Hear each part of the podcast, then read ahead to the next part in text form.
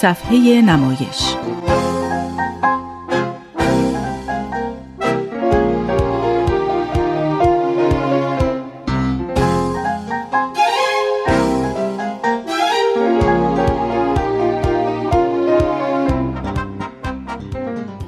درود به شما همراهان عزیز. خوش آمدید به صفحه نمایش. این هفته هم شرح زندگی یکی از نمایشنامه نویسان پیشرو ایران رو بررسی می‌کنیم. بعد هم طبق معمول این برنامه بخشی از یکی از نمایشنامه‌های برتر او توسط همکارانم اجرا و پخش میشه. دوستان از شما دعوت می‌کنم با من آزاده جاوید همراه باشید.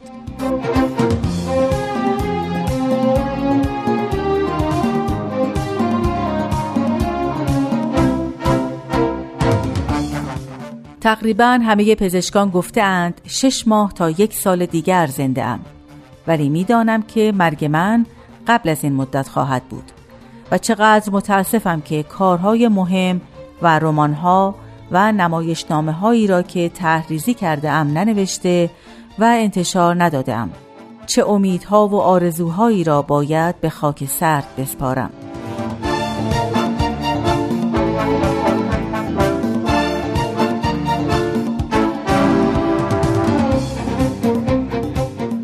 جملات رو حسن مقدم در یکی از یادداشت‌های خود پیش از مرگ زودهنگامش نوشته. او یکی از چهره‌های ماندگار در ادبیات و هنر نمایشنامه‌نویسی ایرانه. حسن مقدم در بهمن ماه 1276 و یا 77 خورشیدی در تهران به دنیا آمد. پدرش محمد تقی احتساب الملک از رجال روشنفکر عصر قاجار بود که به تحصیل و تربیت فرزندانش بسیار اهمیت میداد. حسن در 6 سالگی وارد مدرسه تربیت تهران شد. در 10 سالگی به مناسبت پست پدرش که وزیر مختار بود، عازم سوئیس شد. 11 سال در لوزان تحصیل کرد. وارد دانشگاه شد و در 2 رشته علوم اجتماعی و ادبیات لیسانس گرفت. در سالهای دانشجویی مقالاتی در روزنامه‌های اروپا به چاپ رسوند و به عضویت انجمن ادبی بلتر در اومد. در همونجا بود که با بسیاری از هنرمندان و نویسندگان نامدار زمان خود آشنا شد و با بعضی از اونها همکاری کرد. مثل استراوینسکی، آهنگساز معروف روس، راموز، نویسنده فرانسوی زبان سوئیسی، اندروجیت، نویسنده فرانسوی، و رومان رولاند و همینطور مستشرقان معروفی مثل هانری ماسه، لوی ماسینیون و فرانس توسن آشنا شد. در دوران تحصیل در نمایشنامه‌هایی مثل حضرت ابراهیم و تاریخ سربازی بازی کرد و همین موضوع باعث علاقه شدید او به هنر نمایش شد. مقدم بعد از پایان تحصیلاتش در سال 1297 به ایران برگشت و ایران رو گرفتار فقر و استبداد اواخر دوران قاجار دید. تصمیم گرفت که سهمی در اصلاح امور ایران داشته باشه. همون وقتا بود که انجمنی با نام سروش دانش تأسیس شد. کمی بعد نام این انجمن به ایران جوان تغییر کرد. اعضای این انجمن جوانان اروپا رفته‌ای بودند که از اوضاع کشور رنج می‌بردند. مقدم در این انجمن چندین سخنرانی درباره تئاتر و تاریخ تئاتر ایراد کرد و در سال 1300 بود که نمایشنامه معروفش رو نوشت، جعفرخان از فرنگ آمده.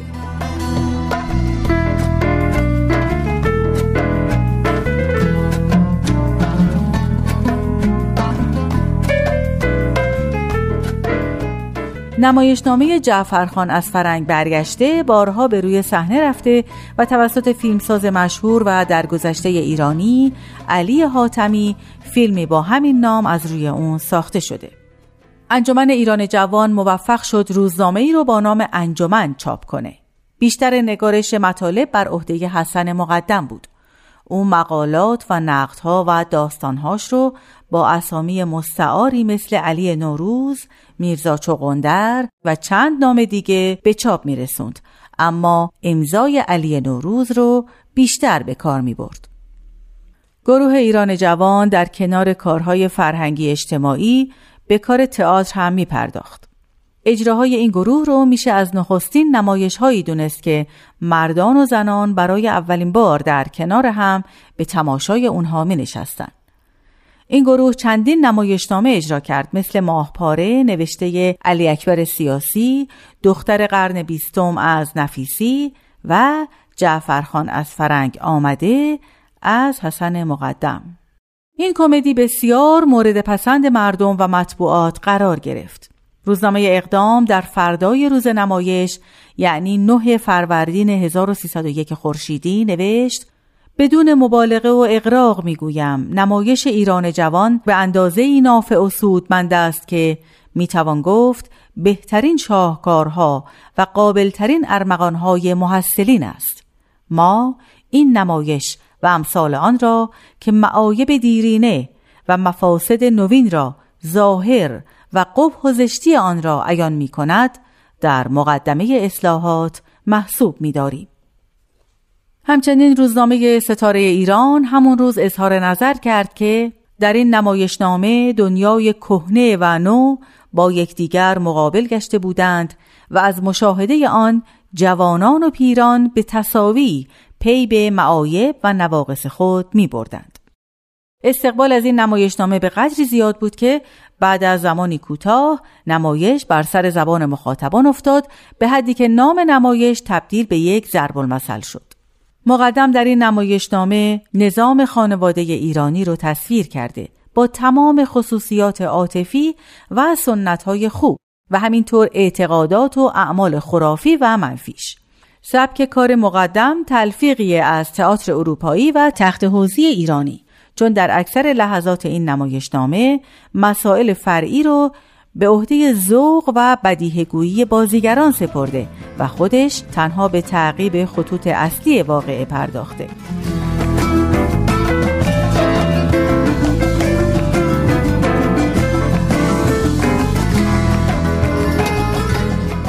دوستان، بخش اول سرگذشت حسن مقدم رو در اینجا به پایان میبریم. از شما دعوت میکنم به بخش اول نمایش جعفرخان از فرنگ برگشته از حسن مقدم که توسط همکارانم اجرا میشه توجه کنید. بخش دوم سرگذشت نویسنده و همینطور نمایش رو هفته آینده به شما تقدیم میکنیم.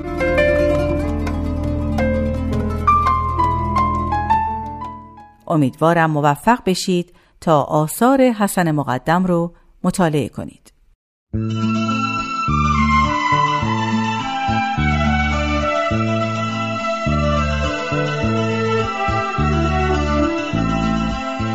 جعفرخان از فرنگ آمده.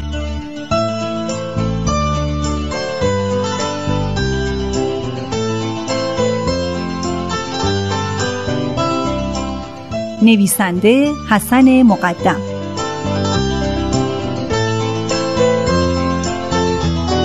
کارگردان آزاده جاوید.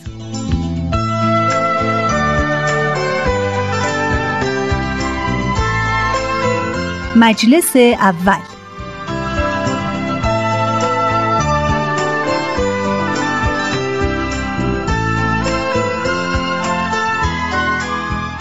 پرده بالا می رود. مادر و زینت جلوی صحنه روی مخده نشسته اند.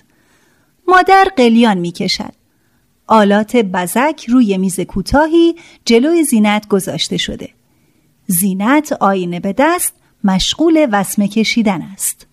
خوب درست بکش که ابروات به هم وصل بشن. امروز جعفر جونم میاد، باید خودتو واسش خوشگل کنی، ببینه که دخترای ما کمتر از دخترای فرنگ نیستن. خانباجی، این راسته که میگن تو فرنگ گوشت خرس و میمون و این چیزا میخورن؟ بله که راسته، این ساب مرده ها همه چی میخورن.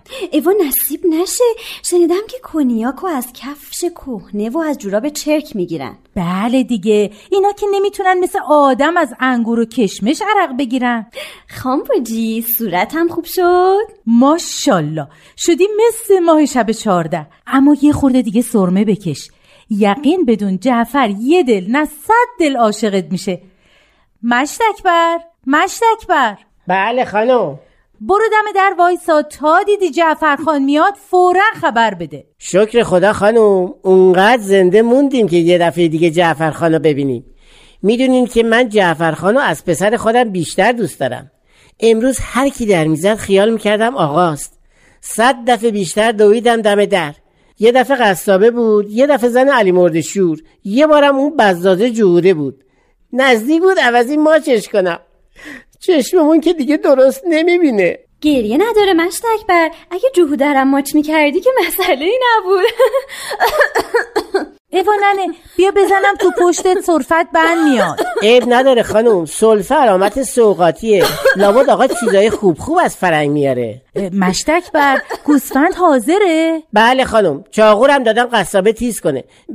برم شاید الان اومد. زینت خانمو کجاست؟ میاد خان باجی، رفته مسجد شاه برای جعفرخان یه دعا بخره. خب من برم یکم به خودم برسم.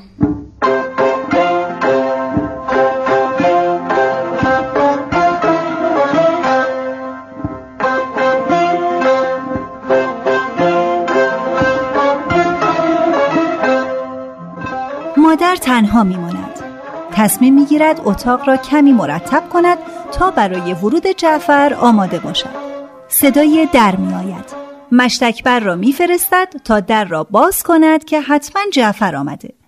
از خدا میخواهد تا به او توان بدهد تا زینت را که دخترعموی جعفر است به عقد او درآورد. چرا که این زینت به درد من میخوره. میتونه کمک حالم باشه. یه 7-8 تایی بچه بیاره، سبزی پاک کنه، وصله کنه، اتو بکشه، قرآن بخونه.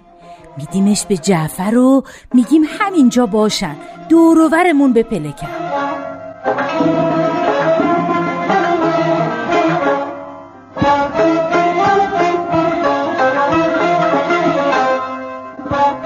مشتک بر وارد می شود و اطلاع می دهد که جعفرخان آمده و یک کارت ویزیت فرستاده و سوال کرده که آیا مادرش وقت دارد یا نه. خانم مجده بده، خودشه، جعفرخانه، الهی شکر. کوه، پس چرا نیومد؟ خانم هر کاری کردم نیومد. گفت من تا اسبابام از درشکه بیارم پایین، تو این ببر تو، ببین مادام آزاده یا نه.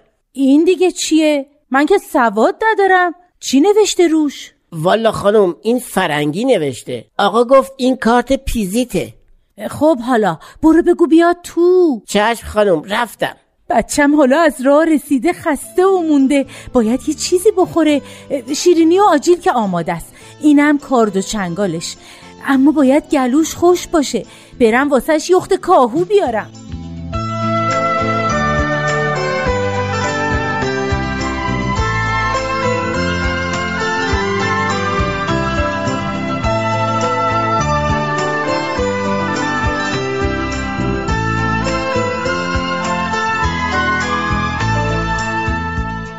جعفرخان وارد می شود. لباس آخرین مد پاریس را به تن دارد. نیمتنه و شلوار خاکستری، یقه نرم، کراوات و پشت. روی لباسهایش یک پالتو بارانی کمربنددار پوشیده. دستکش لیمویی رنگ به دست دارد. روی کفش و کلاهش گرد و خاک بسیار نشسته. در دست راست چمدانی کوچک و در دست چپ بند توله سگی را گرفته. مشتکبر با یک چمدان و چند چتر و عصا و اسباب دیگر وارد می شود. خب آقا، خوش گذشته این چند سال؟ بد نگذشته. تو چی مشتکبر؟ می بینم هنوز نماغدی. دولتی سر شما آقا، هنوز یه خوردمون باقی مونده. پس خانم کجاست؟ الان میان آقا. این بندو نگه دار. ایوه آقا نجسه. کاروت نجسه، از تو 100 دفعه پاکتره. هر صبح من با این صابون میشورمش. اینم شد کار. بعد 80 سال مسلمونی تازه بیایم توله داری کنیم. راستی آقا، چیز قحطی بود که برامون توله سگ سوغاتی آوردی، اونم توله سگ فرنگی. عوض این که مثلا یه عینک واسمون بیارین. عینک برای چی؟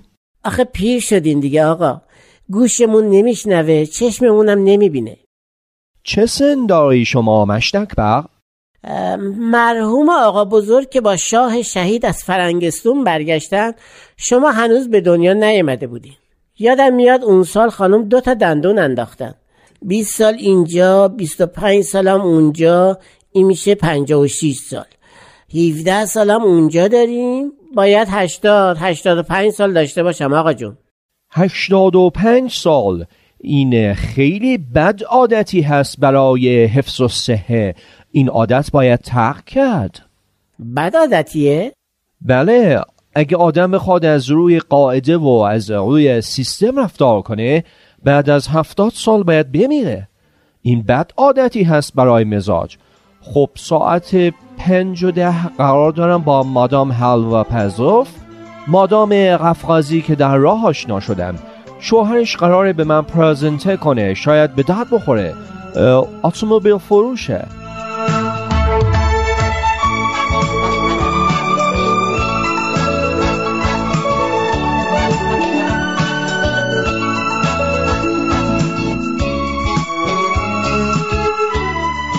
مجلس دوم.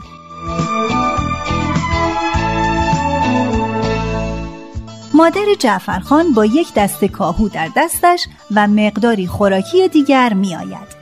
جعفر را در آغوش می گیرد. وای خدایا جعفر جونم، قربونی شکل ماهت برم. چقدر گریه می کنی حالا؟ اگه بدونی چقدر انتظار کشیدم، چقدر قصه خوردم، چقدر شمع روشن کردم، چقدر پول دادم سید. چقدر شمع روشن کردی؟ که زودتر بیای جون دلم. خب حالا یخته از اونجاها تعریف کن، از اون فرنگی های خیر ندیده که اینقدر بچه‌مو تو خودشون نگه داشتن. آخه الهی شک که ما نمردیم و این بچه رو یه دفعه دیگه دیدیم. کلی با زینت دعات میکردیم. زینت؟ زینت دیگه کیه؟ یادت نیست؟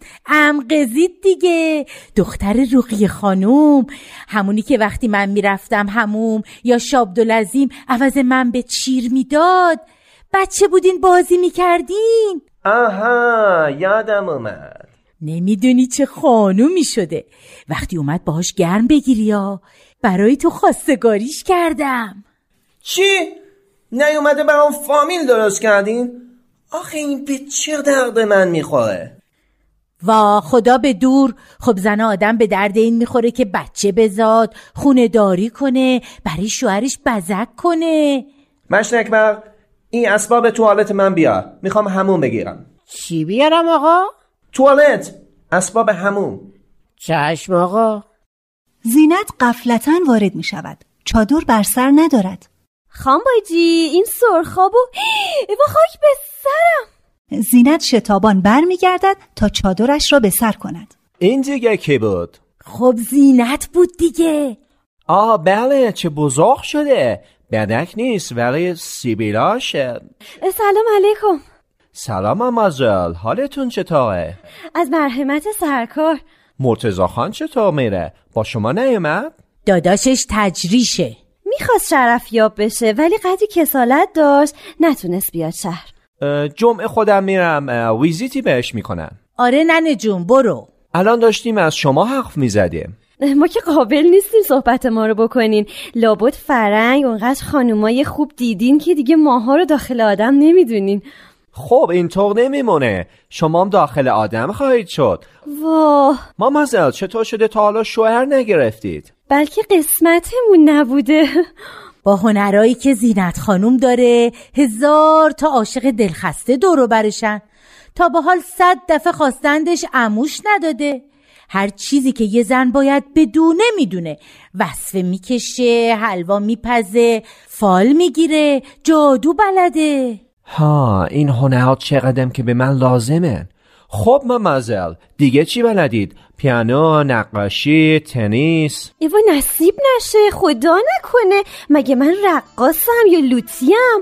آخه ما پاریسی ها نظرمون اینه که با خاک به گورم. این بچه سنگ لجه میگه ما پاریسی ها. زینت بیا بریم مطبخ یکم کمک کن. چشم خان باجی. جعفر خان تا ما برگردیم با این روزنامه مشغول بشیم. مقصی مامزل.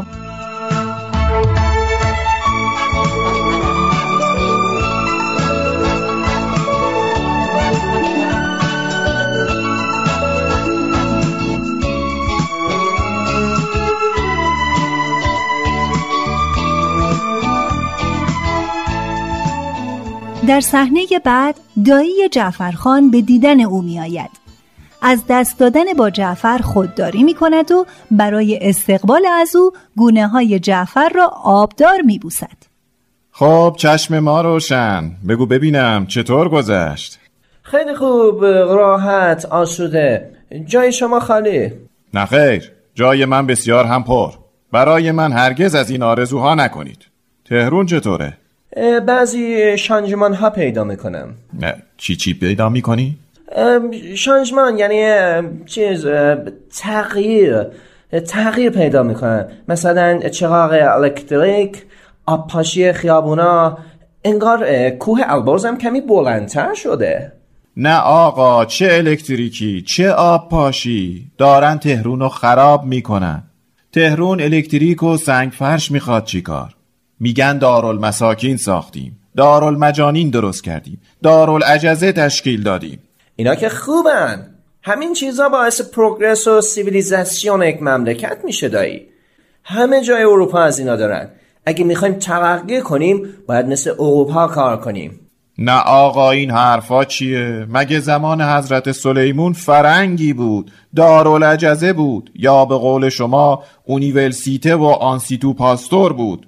مردمم راحت زندگی میکردن. این تقلید فرنگی ها به درد ما نمیخوره. دایی و جعفرخان پس از یک مکالمه طولانی هیچ موافقت یا وجه مشترکی پیدا نمی کنند.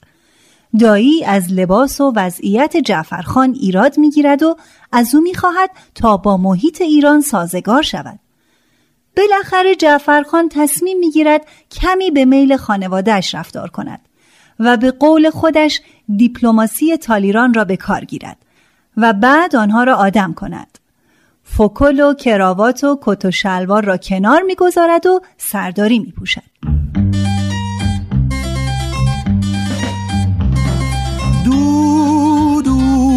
L'amour est doux, doux c'est ma vie dans tes bras.